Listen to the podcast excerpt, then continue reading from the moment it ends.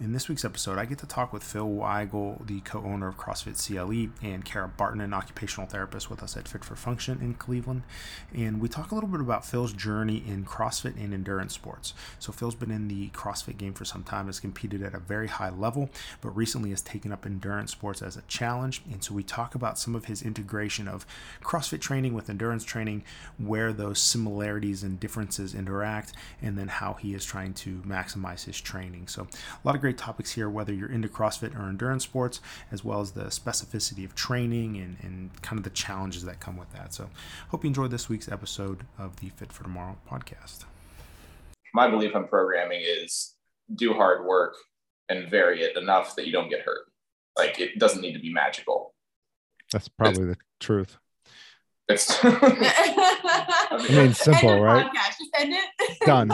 so people people don't you don't want to hear my thoughts on programming. No, I was actually listening to one this morning on programming. It was for hypertrophy and mm-hmm. going to fail. It was the, the so the conversation was how close to failure do you go? And the guy's argument was that if you stay two to four reps shy of failure, you won't get the fatigue that you would get if you went to failure. And so your recovery will be quicker. So that that was his recommendation. It was kind of interesting. Yeah, but, that, but isn't that also relative? Because what if what if the set to failure is a set of seven reps or a set of seventy two reps? I mean, now we're talking about very different degrees that those two reps are measuring if you're leaving yep. them on the table or you're doing them. So the, the he suggested I can't Dr. Israel something I can't think of his name. He suggested uh, oh, rep Mike range, Israel. Yeah, maybe a rep range between five and thirty uh, five five and thirty or five and forty. So under five would be pure strength, right? Like, yeah. which makes yeah. sense. It's going to be a strength yeah. neural thing, and then um, his argument if you went above thirty or forty is you're just doing all those reps to get to a point where you'll fatigue. So it's a waste of time, kind of so to speak. Yeah, then you become an endurance athlete, right? Because more than thirty reps is endurance, right? I mean, it's interesting. It's no, interesting. I mean it's but, but my my point is like if, if i'm measuring a set of seven being complete fatigue or a set of 27 being complete fatigue then those two reps mean a lot different in in those scenarios right? Because doing two more reps with what i can only do for seven and doing two more reps with what i could do for 27 is is a, is a very different loading and a very different strain. Right. So if the conversation was hypertrophy what's better um, I I've never really done much hypertrophy work, but everything that I've I've heard and read, um, especially from from the people who've been on top of the bodybuilding world, mm-hmm. is that kind of like 15 to 25 reps. Yeah. So I will I will say that does sound like it's very much in that ballpark. Um, yeah, these guys five, are body bodybuilder people. Yeah, That's there. Yeah, five seems way low, but I agree. but um, yeah, 15 to 25 reps and going to complete failure is what is what well what the people who stand on the best of of that business say but they mm-hmm. also are juiced to the tits so. That's the that's the rub right? Yeah yeah well, and that makes sense if you're arguing the the repeatability and the recovery of it because without without that increase in testosterone your recovery is a different animal. Yeah. Yeah.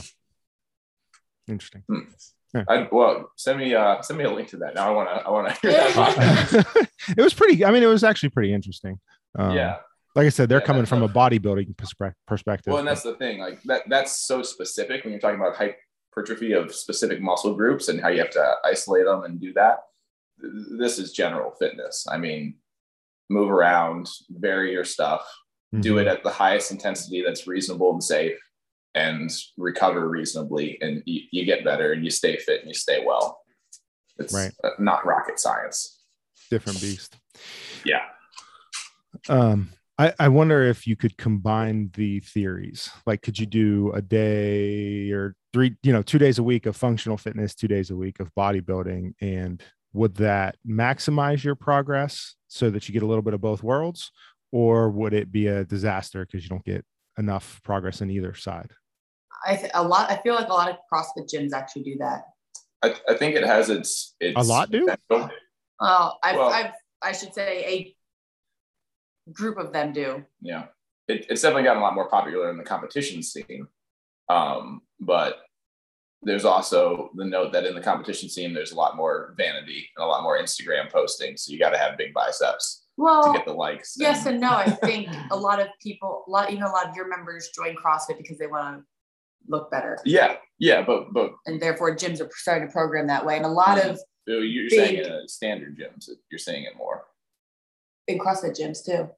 Yeah, standard. CrossFit yeah, yeah. So, uh, but even a lot of the big CrossFit programmers are coming out with like mayhem. They're coming out with like bodybuilding programming now. Yeah, a competition based platform. Yeah. Was my point. Yeah. Where you're gonna get the people who want to be on Instagram. Yeah. Um so do you so think it's you think it's aesthetics or do you think it's like functional? Yeah. No. There's there is functionality, but to a fairly limited degree. Um, from what I've found with working with people, you, you don't need to get bigger to get stronger. Most of the time, muscles are just poorly conditioned to do any work. Right. And you can very quickly get them to adapt the cardiovascular strain and to work with that their their new constraints around oxygen uh, under under stress and load. And also, you can at the same time just stepping into the weight zone you can you can increase the capacity to move large loads without without making a huge change in muscle size. Yeah. Um, no, I, I agree with you. I don't think hypertrophy to some degree, I'm sure it does, but by and to, large, to a degree, like if I want to squat 500 pounds, I got to get bigger, but I don't want to squat 500 pounds. I'm okay squatting 360 and being able to run and do the other thing. So once you get into that, I got to be bigger to do a thing. Well, you're going to lose in other aspects. And so that's real specific for most people, it's more of I need to change the other parts of my body than I need to make my muscles be big. Right. You know, that's most of what fitness seems to be from people coming in. Yeah. Um, in my experience. Yeah. I'm curious about it from the metabolic side. Like uh, I've been doing a ton of reading on the insulin resistance stuff. Mm-hmm. And they're they're talking about taking muscles to failure to get into that mitochondrial activation and that kind of stuff. Um, so that's that's what's led me down this kind of looking at it. Um, are there metabolic for somebody with metabolic dysfunction? Are there benefits? Like if you have insulin resistance, if you are overweight, if you're doing that kind of stuff, mm. what's yeah, the difference between? You have to do. You'd have to do some very specific study on that to to understand that well. That's yeah, I'm interested. But that'd in be that. fascinating to do. And chances are somebody who falls in that group is not doing. They're not in the gym. So hmm. doing a little bit of exercise is going to be beneficial. Oh yeah, I mean anything anything's going to work. Yeah. But if you like is it more optimal? Yeah. Yeah. Yeah. yeah. Can you can you tis, tweak it, make it perfect? Yeah, tis the season for the random person to walk in that's never been in a gym and, and tries to join yeah. the gym. What's yeah. the what's the workout for them that's like I think if you're skipping the functional fitness side, that's a disservice, right? If you're just doing a bodybuild split. Yeah. Um, but if there's advantages to improve the way they utilize energy, well, it's interesting. Yeah. Interesting. Yeah. I would have to understand those pathways to a much greater degree to have a lot of confidence putting that as a as a block in the program. Yeah. Um, because right now I know that strength training works, not specifically hyper or hypertrophy training, but um training to optimize the amount of force that a muscle can put out. So shorter sets, um, longer rest between them, you know, seven sets of three or five with three minute breaks between them, enough time to recover and really move heavy loads, um, but not go to complete failure. Once you start going to complete failure on a regular basis, then you also start accruing a lot of risk as far as how you move the joint itself, right? If I if I do back squats to failure, that's that's not a good idea the leg press to failure is a different thing, but I don't have a leg press machine. Right. You know? Um, so that that's another place where I'd have to well what's I'd the, have to be careful about what we used on it. Yeah. And then what's the weekly consequence of taking a back squat to failure? Like that's gonna yeah. shoot your your system's gonna be fried for seven days. The the CNS for sure. That's what I mean. I mean yeah. Like and, and that's where I think you, you we're talking about different things. Bodybuilders isolate they do mm-hmm. a single muscle group for a specific purpose. We're using the whole thing, right? Mm-hmm. A power clean, I can't tell you what it uses, all of you, if you do it right. right? It's just, it's too complex to say, let's isolate and fail at this. And yeah, I mean, I, I just think the functionality of, of broad movement is a little bit a little bit too big for that type of isolation style training. But it would be mm-hmm. really interesting to see if it actually makes a notable change in how the metabolic pathway is followed. Yeah, the the theory I believe, and and I don't. I don't I don't have this fully understood as well, but the theory is that there's non-insulin specific uh, glucose receptors in the muscle, and exercise specifically things that activate the mitochondria trigger that. So mm-hmm. the the lower intensity stuff, you can start to absorb glucose without needing insulin. So even somebody that is having issues with insulin production or insulin resistance can still get glucose out of their bloodstream effectively. So they're using these the exercise to basically replace insulin sensitivity. Hmm. Um, was, and that that sounds, yeah, that sounds really fascinating. It's it's but, intriguing, but also, but but also that sounds like a combined nutritionist and like an approach for three people to be doing it once with a single client. Yeah. no, it's myself trying to make somebody better with. and, and Nick, you're saying that's only at lower intensity? I think there I think most of the stuff I've done is there it's the cardio's done at what they call like zone two cardio. So where you're not putting you're not getting lactate accumulation. Um, yeah. and then the resistance training, um, you know the research is all over the place but the people talking about it are talking about taking the muscle towards a, a failure state with longer reps and stuff but not more than 30 well then well this yeah, this was a different comment this was this wasn't had nothing to do with insulin this was just guys talking about hypertrophy but um oh oh so those are the bodybuilder guys were not talking about insulin i'm i found the bodybuilder guys because i'm looking at this rep to failure stuff and, but the rep to failure stuff has potential benefit on the metabolic. On the metabolics, yeah, that's yeah, that's okay. my that's my that's personal curiosity. That's not. uh Well, and so I wonder how do you have to reach full failure? Because if you look at people doing CrossFit workouts, you get close all the time. I, right.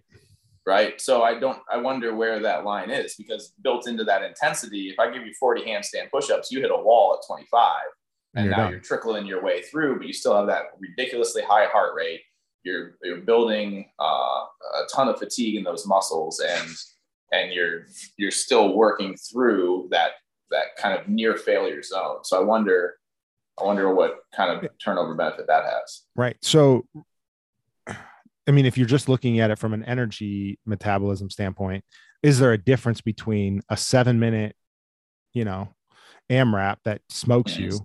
compared yeah. to an hour in the kind of doing bodybuilding splits? What's the difference? Obviously i think you're talking different energy systems but what would happen from insulin blood glucose that kind of stuff we need to get somebody all stuck up with with uh, constant monitors so we can just yeah i, I wore one for a while i had one on for yeah. a couple months but I've the problem is yeah the problem is that it doesn't tell you what your insulin's doing I, I know. So it just does glucose. Right. But what you don't know is how much insulin you're dumping to maintain is, that glucose yeah, yeah, yeah, is what your response is to the glucose yeah. Right. So all i learned is I, I don't have diabetes yeah. right? I don't have diabetes. I can keep it i can keep it here. That's good. Good job. But, but i don't know if i'm on the path right? I don't know yeah. where you're at on the path to diabetes. So yeah. uh, it, yeah it's interesting. Can we put josh through some uh testing once he gets his insulin pump. you have to pre-fill those with insulin. You have to guess so, how much insulin um, like he would be taking in a day. I wonder if we just start putting less and less insulin in. we'll see if he's still alive at the end of the day. Did I talk to you about that? Did I talk to you about that cycling podcast? The San Indigo? No. He he has a cycling group. They're all type one diabetics. Oh, and, cool. And one guy on that group, I think his insulin's down to next to nothing. He does three hours of zone two a day and he's just able to maximize that non-insulin dependent oh. uptake. What I was going to um, kind of add, because I, I, I know for Josh, if he starts doing, like say, like he takes like a bit off of working out, he starts doing CrossFit again, his like his blood sugars will just start dropping at you insane. know insane, like just like in the middle of the night, in the middle of the day. It takes about a week or so to start regulating again if he goes and does more of bodybuilding splits, we did that. Um, was that fall or so? Um, we were doing that about four times a week. um, that didn't happen, which was really interesting. They Um, they they talked about that mechanism on that podcast, and um, I, I don't remember the details. Is it just because the muscle glycogen is so depleted it needs to dump back in it? Does it in the middle of the night? It has something to do with that. Yes, Yeah. Yeah. It has something. I can't remember exactly how it, the details of it. and and actually so to this week he started adding endurance stuff back in let's see monday he just swam for a half hour and during swimming his blood sugar did drop um, but did not drop after after um, Does during the day or at night does and he then- go up? Does he go up during a CrossFit style workout? Like, does he release enough glycogen that his blood sugar goes up during CrossFit?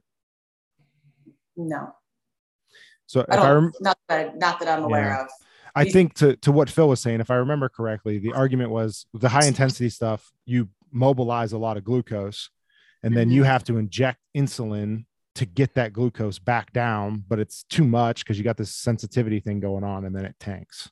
no typically he's tanking Yeah, it was something Um, along those lines. I can't remember the exact. Yeah, but I yesterday he biked. You know, I, I, I mean, I should take a look at his heart rate. My guess would be zone two because he did it for an hour. He's he's not able to sustain that at anything above zone two. Um, he didn't. his blood sugar stayed very constant through the day, and then tomorrow's running, I believe, for an hour. Same thing. He won't be able to do that more than the zone two. Hmm. So I, you know, we'll see. We'll see what happens. Yeah. Interesting. Ah, just curiosity. Yeah. Now you can see the logo. Oh goodness. By the end of the podcast, he's gonna have his t-shirt off. Any excuse. That that picture that we hey that that picture we posted the, the NRT one that got posted of Kara cupping your legs and your shirts off. Like if we're working on if that was a lab, a leg lab, why was your shirt off? I do what I'm told. I feel like That's I have a off. heel injury. All right, take your shirt off. I guess we'll uh, take a look at it. I was trying to figure that out. I was like, why is his shirt off? Good for the gram. Hot that day. My shoes were off for some reason. I mean, there was. Yeah. Yeah. All right. we were getting comfortable. Yeah. So if we just switch that to overtrain, like, I guess the question, if we're talking about energy systems, right, from this metabolic stuff anyway, um, Yeah. how do you coordinate your endurance work with CrossFit work? Poorly. Um, For the most part, I've found that I just kind of segment them out and I'm either doing one pretty, pretty consistently or I'm doing the other. Um, so currently I'm trying to mesh the two a little bit more effectively because I want to maintain general fitness a little bit better this year as I still keep building that endurance base.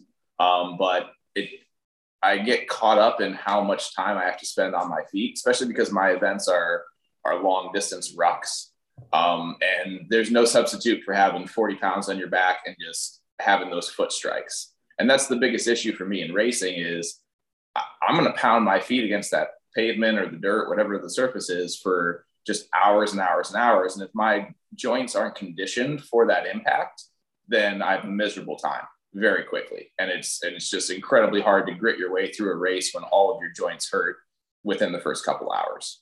So for me, it's getting in a lot of longer distance rucks. Um, for instance, in preparation for uh, for a 15th, well, I was prepping for a 100 miler, um, and I ended up stopping at 50 this year. In preparation for that, I worked my way, excuse me, I worked my way all the way up to a marathon um, with 40 pounds on my back. And in that week that I did that marathon, I also did another three days over 10 miles. So in a week, I rucked, I rucked more than the equivalent of what I ended up racing. Um, I think I was at like 75 miles that week. And realistically, I wanted to be at 100 miles that week to be better prepped to go into a 100 mile race. But you think about the time that takes. I'm averaging 13 to 15 miles an hour, depending on terrain. I mean, you go for a marathon at that pace, you're looking at five to six hours. And it just, I had a lot of trouble getting in my volume on my feet and being able to do anything else. Um, so this year, I'm trying to figure out how do I train my my big sets, my endurance days, um, where I have to do two to seven hours of, of endurance, um, steady sort of work, and also do my high intensity days. And I'm doing a better job at it, but it's just I have to I have to make a deliberate effort to do it. I right now I'm kind of scheduling a day with Daryl where where I do conditioning with him. So like yesterday we did hands or two days ago we did handstand push-ups and then a high intensity workout for 15 minutes. Um, then when Like- I got home, Metcon style. yeah, yeah, wall ball shots, burpee box overs. Um, nothing too heavy, but a lot of intensity for a 15 minute window. Mhm. And then when I got home, I did a hero workout, um, 45 minute, just steady grind of body weight movement, lower intensity, a lot more duration and repetition. Um, so I got in kind of both sides of the spectrum to a minor degree because I didn't do a giant weightlifting day. I didn't pick up a bunch of really heavy stuff. And I also didn't do a four hour window. So I got a little bit of both. And that's kind of how I'm trying to balance it right now. If I have a day where I have to do a lot of one thing, I'm probably not going to do much of the other, if at all. Um, or I'm going to have days where I have kind of a, a light balance of the two. How's Uh, your but how's your body handling that? Like at first terribly the first couple of crossfit workouts are just are just brutal because the conditioning of my muscles currently um, especially my legs is small range of motion if you think about running it is not a very big especially rucking hiking more or Mhm. less Uh, it's really small steps i'm not doing big giant strides there's no deep hip range of motion right it's it's pretty limited range of motion so then when i go to do a wall ball shot um, or some back squats, I can tell that my muscles are not used to going through that range with load. And I get really sore um, for the first two weeks of doing something like that before before my body is okay with doing the high intensity and those aggressive reps. Um, I never really have a problem with the endurance, with the long, steady stuff Mhm. except for if I haven't done any of it and then I go right into it and do a 10 miler, I'll, I'll feel the pain in the joints. Um, but muscle wise, endurance doesn't bother me at all. Um, the longer stuff doesn't. It's, it's just joint discomfort. Um, that kind of goes for the bike too. When, when we do long stuff on the bike, man, you, you gotta, sometimes you just have a bad day and, and, and stuff's going wrong with your back. Well, mostly or your that's- bike. Or your bike. mostly that's because I, I deadlifted heavy and then got on a bike. But They decided to do CrossFit for the first time a week before a hundred mile race, and the whole time I had to listen to him about his, his back hurting. I was like, ah. I, I felt that I was pretty well recovered from that. I felt fine, but then I got on the bike and things were too stiff. Um, but typically you think it was stiff or fatigued? of Both. both. Yeah. I just Yeah. Yeah, because I definitely was missing range of motion and the muscles felt okay, but they they would have still been fatigued because I had lifted pretty heavy three days earlier and I hadn't been doing a lot of heavy deadlifting. So I mean that was a specific mistake that I made before a race. But very often in bike races, it'll come down to whether or not my knees are okay with continuing to put out that amount of a strain for another hour. And if I've been biking enough, they're okay. If I haven't, then it's kind of like that that rucking idea where you got all those foot strikes. You have to be conditioned to take that impact again and again. And when you say knees, you're talking like it feels like joint joint pain Um, or like in the knee joint. it's Or- a tracking issue, I think. Um, it, I, I end up going a little bit. Uh, I flare out a little bit with my left knee, so my That same left gets- knee nonsense. Yeah, yeah, yep, exactly. The IT band's tight and it pulls it out, and the VMO gets pissed off because it's fighting it the other way, and and then I end up with a hot knee, and it develops in different spots. Most of the time, it's kind of on that uh, inside of that patellar shelf, um, or not patellar, um, tibial shelf, um, kind of inside that patella or to the medial side of the patella, if you will. Yeah. Um, I don't normally get pain on the outside of the knee, but the the inside of that left knee is still always a little bit of a thorn in my side. Yeah. I've been again, I've been watching more content on the bodybuilder side. And the one thing that I think is interesting is they do a lot of uh, different angled lifts, right? To try to target, get different parts of the muscle to to take the force, right? Yeah. And I think it brings up like you see this knees over toes guy on YouTube talking about changing knee positions and all this kind of stuff. And it brings up an interesting question or theoretical thought. Like we spend so much time from a performance standpoint, like when you squat or you deadlift, you want your back in this position, your knee in this position, your foot in this position, because that's the best position to do the lift. Yeah. Does it make us the most durable?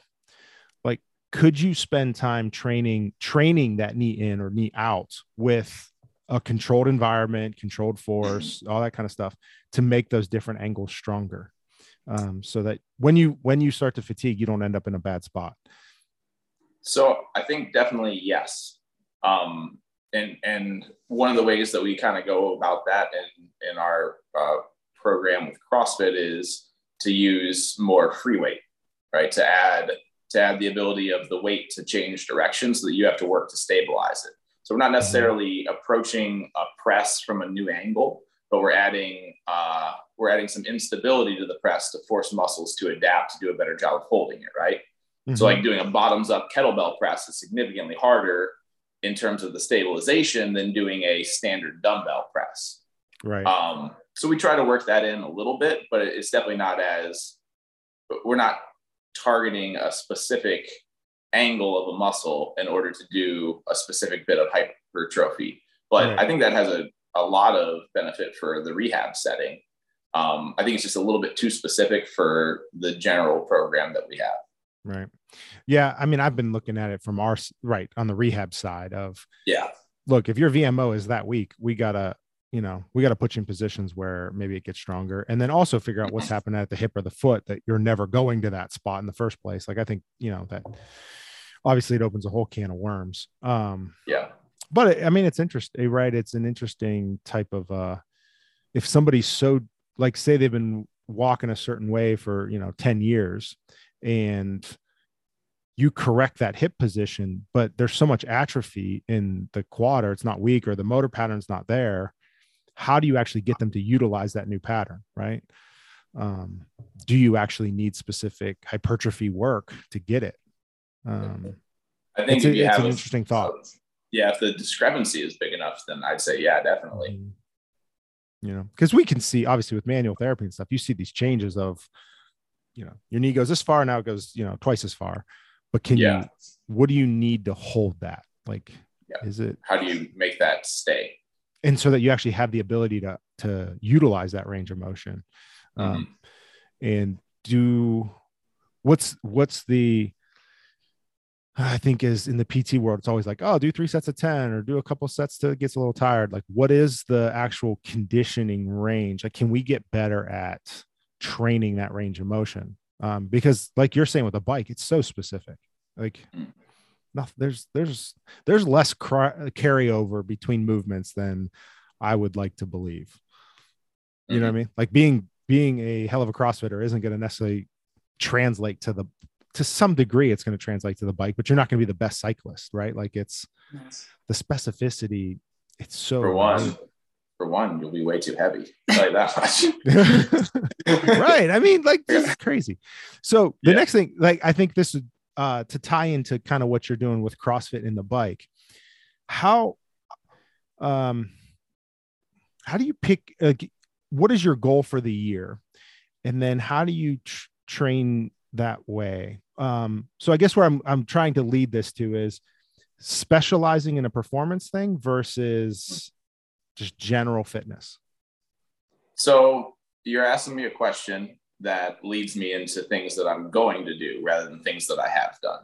Because for the last okay. two years, I've really just approached this as general base building. Um, that's in part that's part of what Murph became. Doing it for a year was just building a base of being ready to to do monotonous things and not have a problem with them. Also, mm-hmm. built a base of a lot of running with weight, uh, a lot of push-ups, pull-ups, and squats. Just you know, functional movements that humans need to do.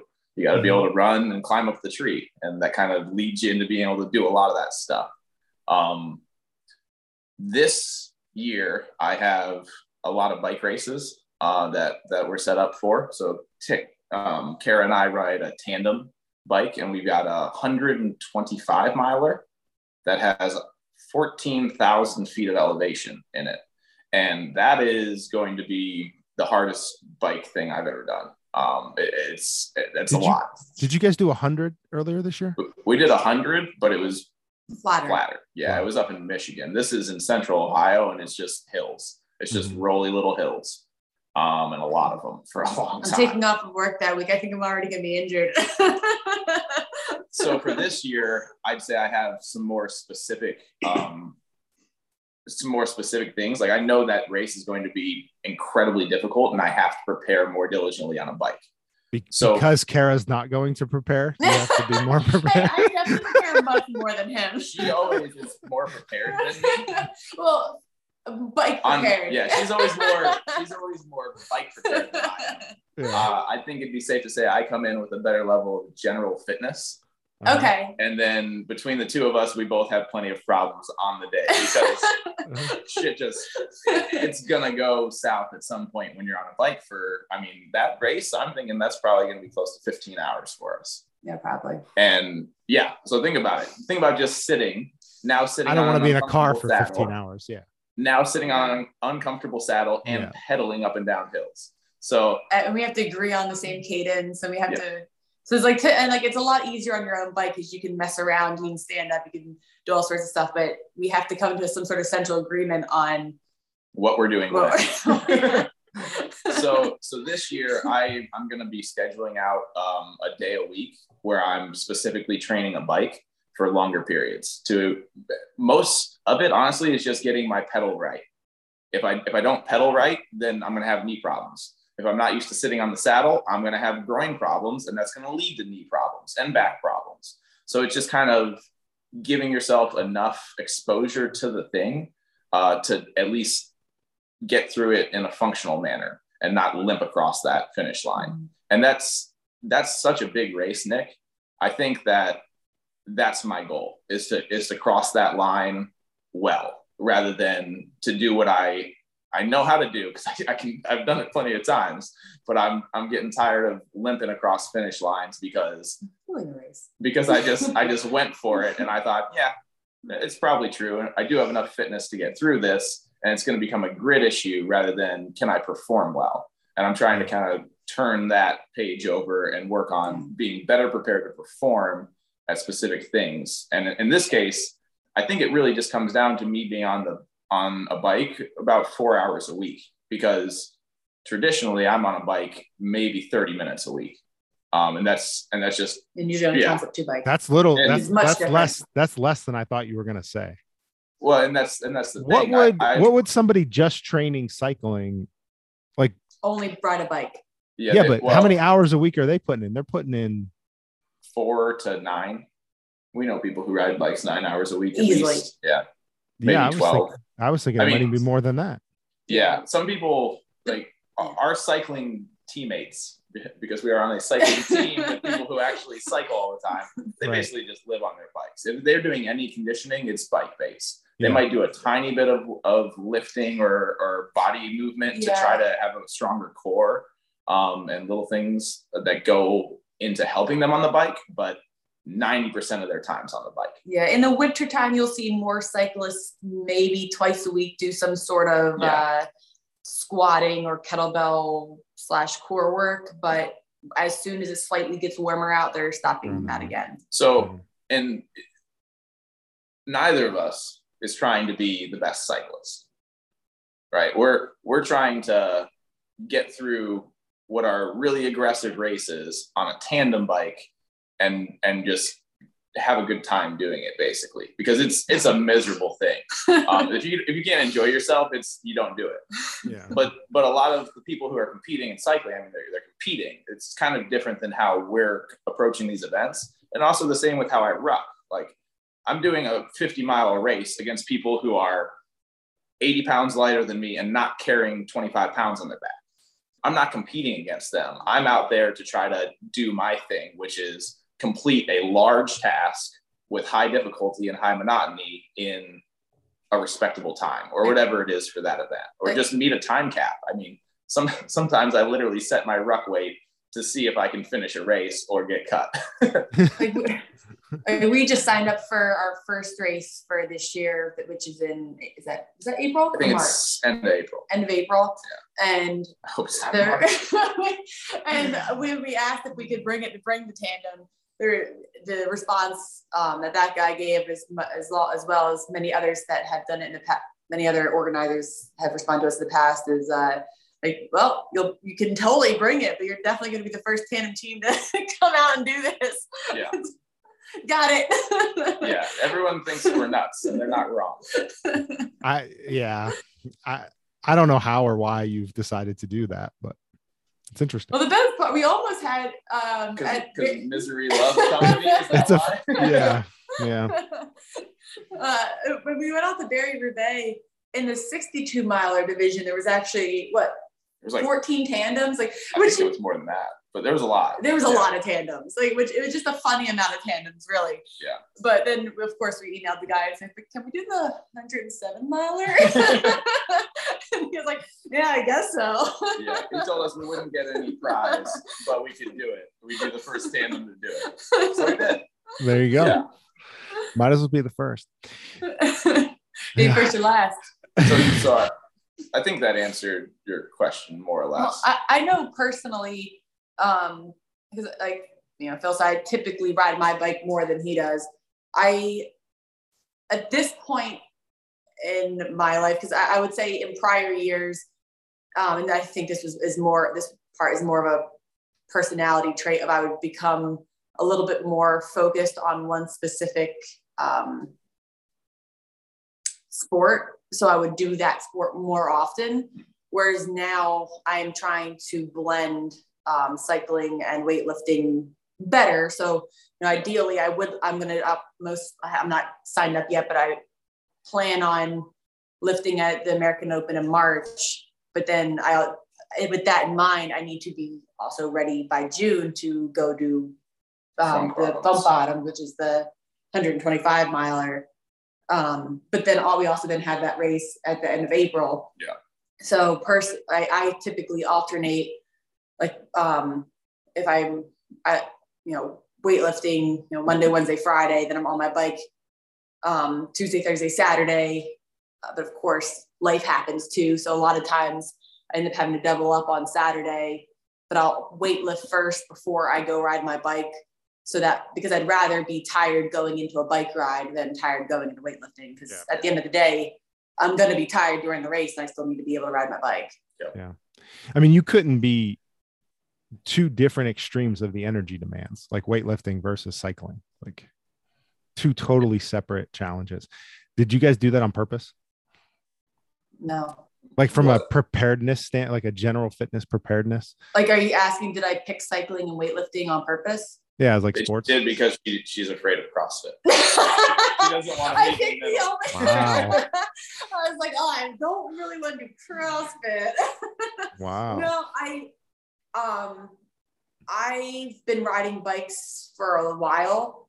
Um it's probably been, I don't know what, nine years now. Yeah, Um. Started riding in college. Yeah. Uh, I, I used to only race road. And after collegiate cycling ended, I that's when I first started CrossFit because I was, I was finishing up like clinical rotations and needed to meet somebody in small town West Virginia where they had placed me.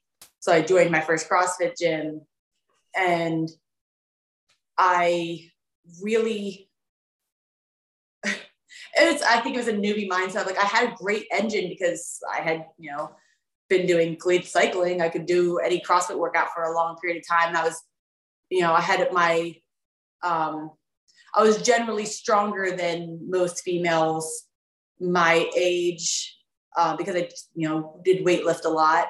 Um, came from a personal training background, and I found so I'd never had done something like Olympic weightlifting before. So in that CrossFit gym had an, a weightlifting club, and I dropped in for the first time. I was like, oh, I really like this. Mm. This is very new to me. So you were you were attracted to the opposite. Sorry. Yeah, I was. I like the the difficulty of it because it was something I'd never done before. I'd come from more of like the bodybuilding mindset of you know, today I'm gonna do back and bis, tomorrow I'm gonna do legs, then I'm gonna do chest and tries. And Yeah. I never just, you know, I never had tried to do a snatch before. Yeah.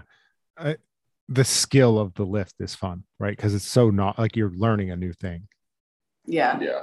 like that skill acquisition piece. But from a training standpoint, like there can't be any Olympic weightlifters that ride a bike as much as you guys, and vice versa. Yeah. I definitely, when I first started doing weightlifting, I stopped riding my bike as often um, and focused much more on weightlifting. And at that point, I was weightlifting five times a week. And part of that was also I was moving around a lot at that point in my life. So I moved to Cleveland, moved back to West Virginia, um, moved back to Cleveland. Didn't when when I moved up to Cleveland, didn't know a whole lot of folks um, who were into bikes and until I met Phil and um, and he had just started getting into bikes. So now you're on a tandem. Now we're on a tandem. Makes sense. Makes I perfect had sense. I, I knew one Proper progression. you know a, a team that I used to be on in West Virginia. There just so happened to be a teammate that lived in Canton. Um, so when I moved up, like we had reconnected and we would ride, but same you know we don't we don't. It's not like we live down the street from each other, so we couldn't ride all the time together. But what do you um, think are the advantages of both?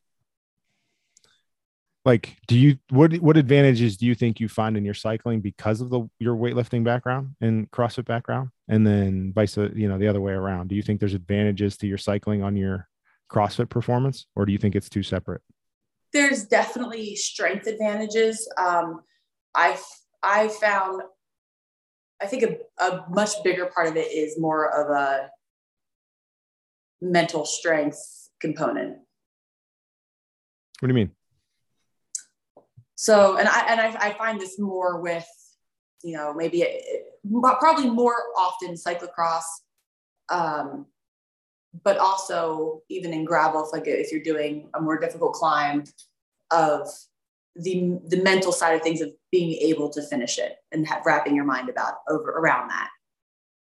Because there's, I mean, there's nothing nothing easy about, you know, training for weightlifting. either. I know m- m- most of weightlifting is, is a mental game as well. So are you saying that the the extreme exertion you experience in in maximal effort lifting Mhm. gives you confidence when you have a minor exertion that lasts a long time? Yes. Okay. Do you think that's physiologic? Like, I would see a like I think CrossFitters are probably very good at recovering quickly, Yeah. like clearing lactate, like because you're going to build lactate during those intense bursts, and then Yeah. you, you have to get good at clearing that and recovering for the next piece of the workout. Mhm. That has to carry over to the bike, wouldn't it? I mean, especially when you're pushing certain heart Yeah. rates. So I think it certainly can. I think I think I think the most effective place that I see it is in cyclocross um, because well, my personal performance, I can see how it carries over. I'm I'm okay at cyclocross because it's a short window. It's uh it's an hour long sport on the long end. So that is a, that is an area Close. where I can do intervals for an hour and have an extremely high intensity. And like you said, I have a pretty good adaptation to clear lactic acid because of how we work, because of the high intensity interval sets, the the, the high volume sets that take you to very close to fatigue and give a lot of that lactic acid dump to the muscles. Um, then you have to work through that as you continue to do work. So that that blends really well for cyclocross, in my experience. Um, I haven't found that I'm good at the at the, the real endurance stuff.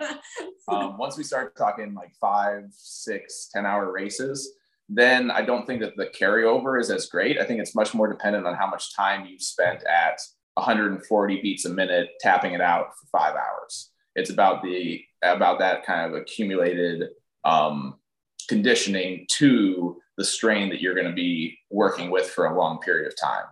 Yeah, because the tendency is to, to fly out the gate, right? I mean, I'm, I'm used to I'm used to CrossFit workouts where it's you start hot and you stay hot and it's a 7 Mhm. minute workout. Well, you don't want to start a seven hour race like that. You have to have a much more deliberate approach. Um, and you have to have a plan for how hard you're pushing it so that you can maintain that push. Um, that's something you only get to understand through experience. And, and you get really humbled your first couple of events because you don't understand your pacing and you go out and you just blow yourself up. And I've done that. Yes, yes, you have. Um, yeah, I, I think a lot of it is knowing that you're about to be uncomfortable for the next, you know, Yeah. eight, nine, ten hours, and just being okay with it. And and that part, I don't know how much CrossFit helps with that. I think I think you're just kind of generally good at that, better than a lot of people are. I Um, love monotony. I I've I've worked specifically on being better at it. Right. Um, I mean, doing doing Murph for a year and, and trying to work myself into a state of making that normal rather than monotonous was was a large part of an exercise and being okay with another five hours on the bike yeah, being okay tapping it out, even though you're uncomfortable and you want to stop, and you probably should, but you're not going to. Um, so I don't know how much of that is from CrossFit. I don't think that made me mentally weak, but I think I've done a lot more effective job with a different discipline uh, to build that mental stick to itiveness and that grit. So, so Kara mentioned that she took up weightlifting because it was new, like it was a new thing. It was whatever, it was fun. Do you, Yeah. Phil? Do you think you're into this endurance thing it, because it's new, it's different, or do you think it's? Uh, you mentioned building a base. Like, do you think it's building the best human, or do you think it's like, hey, this is a new challenge you're trying to take on? Like, where are you at on that? Um, both. I think I think even more than that, Nick. My idea is that it's old.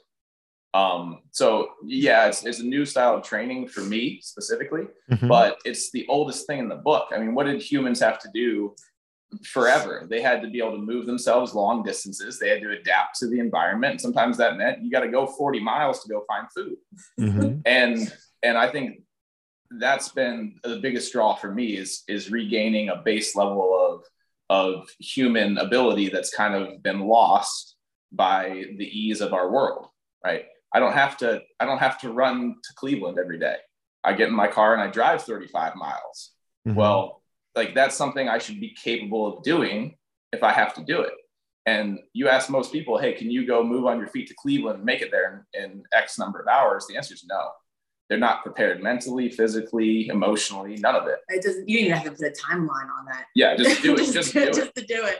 so for me a lot of that this pursuit has been to regain that kind of base base ability that humanity got to this point on. We didn't we didn't get to this point because we made smartphones. We got to the point where we could make smartphones because we had survived because of our ability to endure and work. I mean even even look back 200 years most people survived on manual labor. That was Mhm. that was their gig in some way shape or form. They were working the land. They were working on the land they were soldiers they were i mean it's just every occupation was built around physical exertion find me five occupations that are currently built around an appropriate amount of physical exertion to keep a human healthy it's just Mhm. our world has changed to such a degree that i think you have to go out and make yourself human if you want to maintain your ability to do things that your ancestors could Yeah. So that's a super interesting topic to me. Like, what does the ideal, what do you call it, exercise form, whatever? What what what do humans need to be able to do to live the longest, to be functional, have the highest quality of life? Where Yeah. where is that line? What is that? Uh, because you're right. I mean, I don't know if you've ever there's a social media post floating around. I think it was Squat University posted or something, but it was like an army position, a shooting position in the army was like this deep squat where you're in a sitting in a deep squat with your elbows rested on your knees. That was a shooting position that they trained. Like that was a you know this is one of the stable positions you can use. How Yeah. many people can get into a deep squat and sit there for more than 10 seconds? You know, Yeah. like uh and it's just the evolution of how we move. And now I'm seeing in, in the rehab world eh, 10, 12 year olds that can't touch their toes, can't squat, can't um yeah, that that progression just it's it's yeah a little scary um It- from a it's from a very movement standpoint. scary. I mean, Yeah. if you just take you take a three year old, so I you got you got newborn, uh, newborn child, and a, New- what, new and a two and a half. two, Yep, two and a two half. and a half. Yep. So what's what's her squat look like? Oh, she can do anything she wants. Yeah. Like her movement, she can It nails it. full freedom. Yeah, full freedom. it's a problem we make for ourselves. Yeah. Right. We have all the capacity, we have all the tools, and then we sit down and we neglect them. Literally, we sit down and neglect Mhm. them, and then all of a sudden we wonder why our backs hurt when we move. And I think it's I'm taking this to the extreme for sure. I'm not doing it at a healthy level. I'm doing it at an extreme kind of investi- investigatory level. I want to see how hard and how far I can push it. Mhm. But I still think it's it's reaching back to a base level of health that has just been forgotten about. And Right. granted, I'm I'm overreaching and I'm probably creating some damage through this pursuit. But I think in the long run, mentally, it's it's it's helped me a lot with with things that I don't even know how to explain. Um, I, I you just feel. Now this sounds way too zen, but when, when you've gone when you've gone and you've you've pushed yourself for for hours, you can't help but feel kind of zen after that. Like you just you mentally, physically, emotionally, you, you're in a different place because you've you've gone through this effort and gotten out this energy in such a primal way. I, I, I don't really even know how to describe it. it. It's just something I've become very connected to. I mean, uh, even after short workouts, like you, you feel different. Like your brain's clearer. You know, your, Oh, yeah. your thoughts are there. Um, so I can't, im- you know, I'm not doing five hour workouts, so I'm, I'm sure it's a totally different beast there. Well, but it's different between the two. Like if I do a if I do a seven minute high intensity workout, yeah, I, I feel something after, but it's a very different feeling than, than what I have going on mentally after a five hour endurance session. Um, Yeah. and I and I don't I don't I can't tell you what exactly, but hmm it's different. You have to you have to try both to start to understand w- what you feel and what you like. Yeah. I think. I'm gonna have to do some long, longer rucks. Um, that was kind of part of my plan anyway in the winter because what else are you gonna do, right? It's cold outside, but you could like you throw some clothes on and go for a ruck. Um, I wonder how similar. Preaching to the choir. yeah, I, yeah, I mean, whatever. Like if I go if I go fishing for a day, I wonder how similar that feeling is. Like the clarity of like, like if you're out fishing, and, and I don't get to do this as often as I used to, but where you're you're there all day to where like you're hungry, you're tired, you don't want to stand Yes. anymore. Yeah. Um, You but then feel it's a just, lot more it's just a good day. Yeah, it's just a good day. Yeah. you feel a lot more human when you when you experience those things. Mhm. I mean, we, we don't even understand what hunger is anymore, Nick, because eight feet away, there's something easy and already already ready to go in our mouth. Yep. I mean, it's not it's not something that we experience like humans ever have before. Well, that was and the still- I'm sorry. uh, oh, I was just gonna say that was the one thing wearing that glucose, the glucometer, the the Libre thing. You know, you're like, oh, I'm eating pretty healthy and this and and like you're wearing the thing, so you're paying attention a little bit, right? But the number of spikes per day, if you just if you're at home, like I, I don't think even though I wasn't making bad food choices, like it was often, right? That you're getting these little glucose spikes and you're getting these insulin dumps. And you know, if you had to work for that food, you wouldn't be getting the frequency, right? you just wouldn't. because it would just you would wouldn't just be available to you. Yeah. There's such a large Yeah. push of people preaching like if you're not eating every three hours then you're losing your muscles I think Well, and you you sh- you should eat every three hours if you're actively on the move and doing a Yeah. massive amount of work. right, but if you're just sitting at your desk and you don't, there's no, No. reason to take a snack break No. right. No, none. Yeah. And I think Yeah. some of that gets lumped right back into that performance versus health, right? Like, Mm. you know, if you're trying to push to certain levels, then your nutrition's going to look a little different than if you're just hanging out at home, right? Like it's Yeah. so, Yep. but the conversation gets so blended because ex bodybuilder that's in the gym for six hours eats every three hours.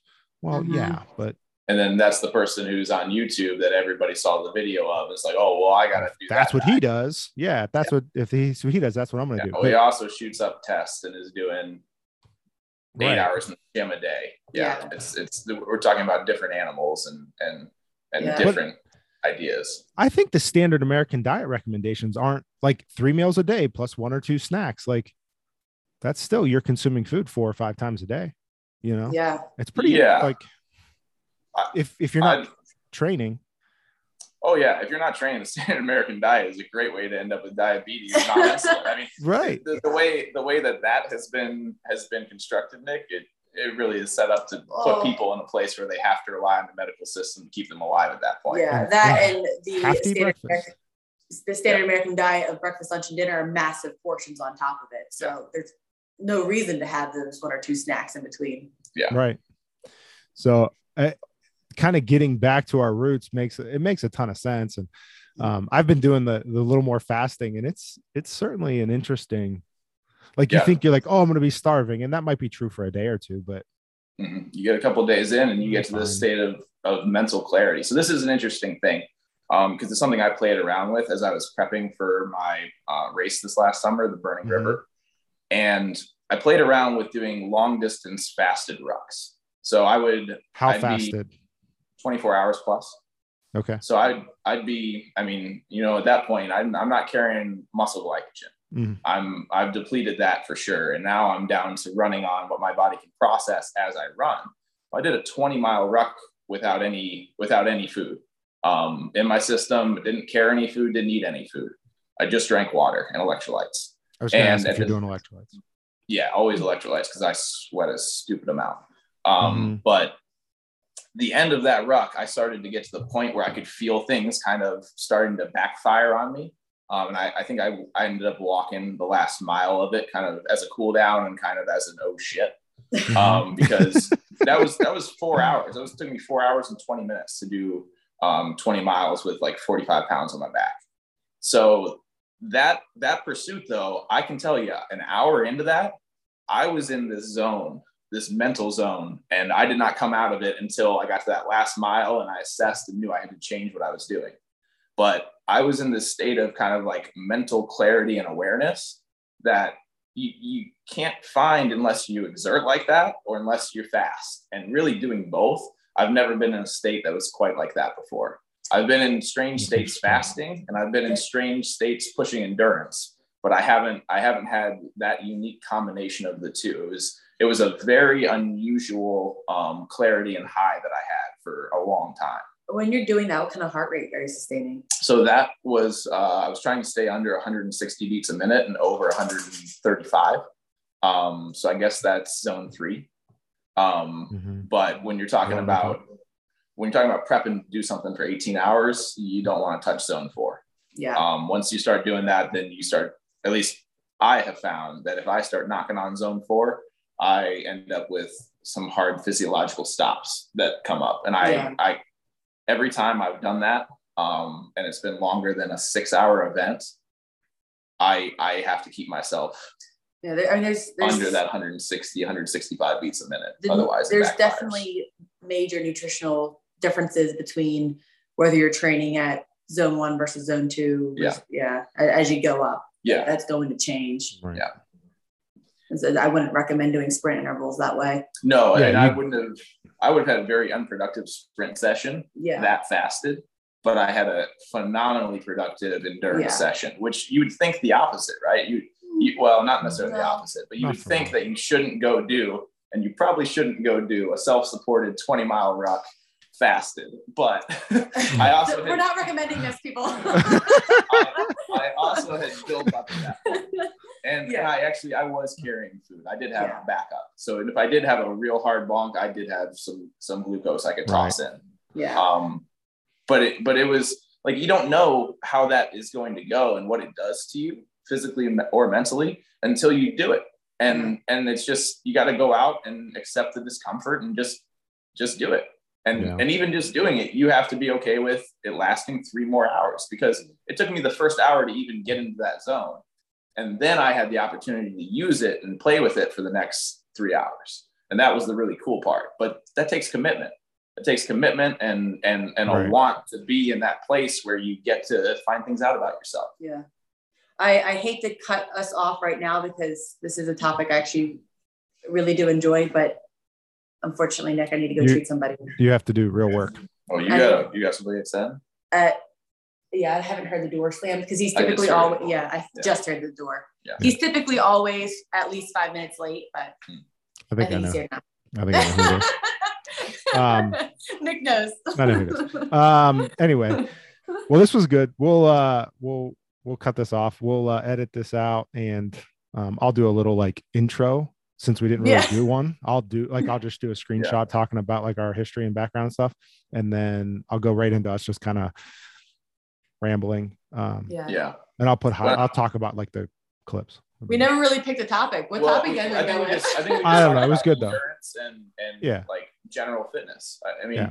I, I would love to also come back, Nick, and talk about specifically overtraining and Yeah. and how I've I've worked on that.